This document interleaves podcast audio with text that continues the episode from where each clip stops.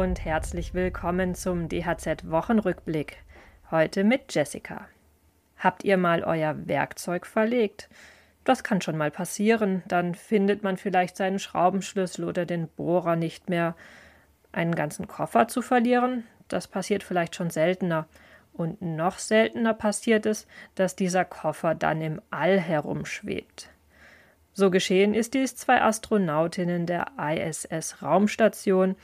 Wie die NASA mitteilte, sei der Koffer bei einem missglückten Außeneinsatz abhanden gekommen. Nun schwebt der Koffer schwerelos im All um die Erde herum. Astronaut Alexander Gerst hat Verständnis dafür, schließlich sei es nicht einfach, in der Schwerelosigkeit zu arbeiten. Ich würde sagen, wo gehobelt wird, fallen Späne. Das heißt, das kann äh, passieren. Das ist eine hochkomplexe Umgebung, da draußen zu arbeiten. Alles um einen rum schwebt. Man hat alle möglichen Werkzeuge, Verbindungsleinen, äh, Geräte, die man installiert.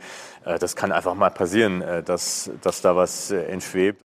Man kann die schwebenden Werkzeuge übrigens mit dem Fernglas am Nachthimmel sehen. Den Experten zufolge ist die Tasche hell genug, um sie von der Erde aus erkennen zu können. Die NASA will den Koffer übrigens nicht zurückholen. Der Aufwand lohne sich nicht und das, obwohl die Werkzeuge einen Wert von etwa 92.000 Euro haben. Mit eher irdischen Belangen geht es jetzt weiter. Zuerst schauen wir uns die neuen Vorgaben zur Kennzeichnungspflicht für Fleisch an. Dann geht es um ein neues Urteil des Bundesverfassungsgerichts zum Bundeshaushalt und der neue Mindestlohn für 2024 wurde verabschiedet. Ich habe diese Woche einen Artikel über Florian Morschhäuser gelesen, ein junger Fleischermeister, der sich trotz viel Arbeit für die Arbeit der Innungen einsetzt. Der 31-Jährige ist Obermeister der Fleischer- und Bäckerinnung Main-Tauber. Er sagt, er hat das Amt übernommen, weil er und seine Kollegen in vielerlei Hinsicht von der Arbeit der Innungen profitieren – zum Beispiel bei der Umsetzung neuer Vorgaben. Die Flut an immer neuen Vorgaben sei es aber auch, die viele Handwerker von der Arbeit in den Innungen abhalte. Morschhäuser schätzt, dass er die Hälfte seiner Arbeitszeit für die Verwaltungsaufgaben aufwendet. Ein Beispiel, das er nennt, ist die Kennzeichnungspflicht für Fleisch. Und hier gibt es künftig noch mehr zu beachten, denn es gibt neue Vorschriften ab kommendem Jahr, die ich euch nun kurz genauer erklären möchte. Die neue Herkunftskennzeichnung gilt für frisches, gekühltes und gefrorenes Schweine, Schaf, Ziegen und Geflügelfleisch und genauso für Hackfleisch, das auch in der Theke ausgestellt wird. Der Deutsche Fleischerverband informiert aktuell in einem ausführlichen Merkblatt über die neuen Vorschriften. Darin heißt es, dass die Kennzeichnung des unverpackten Fleisches entweder direkt am Fleisch in der Theke erfolgen muss oder durch einen Aushang oder durch sonstige schriftliche oder auch elektronische Angebote.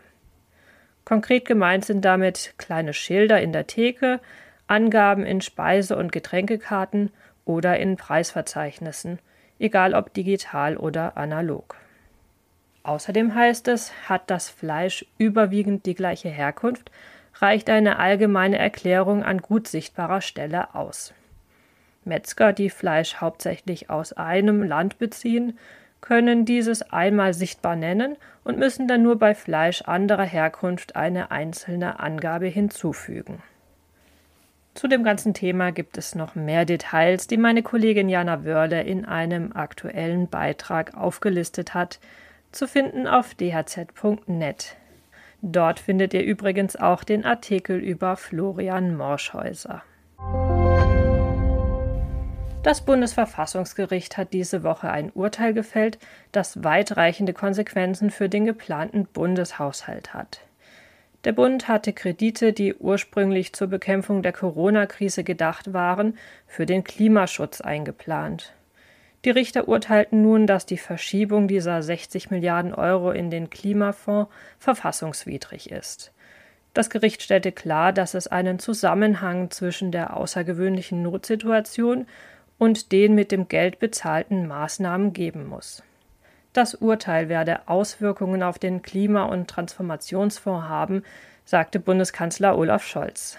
Wie Wirtschaftsminister Robert Habeck betonte, werden zwar alle zugesagten Verpflichtungen aus dem Klima- und Transformationsfonds eingehalten, Neues könne dagegen erst eingegangen werden, wenn der neue Wirtschaftsplan für den Fonds aufgestellt sei.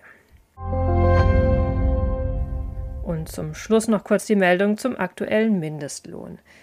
Das Bundeskabinett hat die Empfehlung der Mindestlohnkommission nun umgesetzt. Das heißt, der Mindestlohn steigt 2024 von 12 Euro auf 12,41 Euro und 2025 auf 12,82 Euro. Bei seiner Einführung im Jahr 2015 lag der gesetzliche Mindestlohn noch bei 8,50 Euro pro Stunde. Ich wünsche euch ein schönes Wochenende.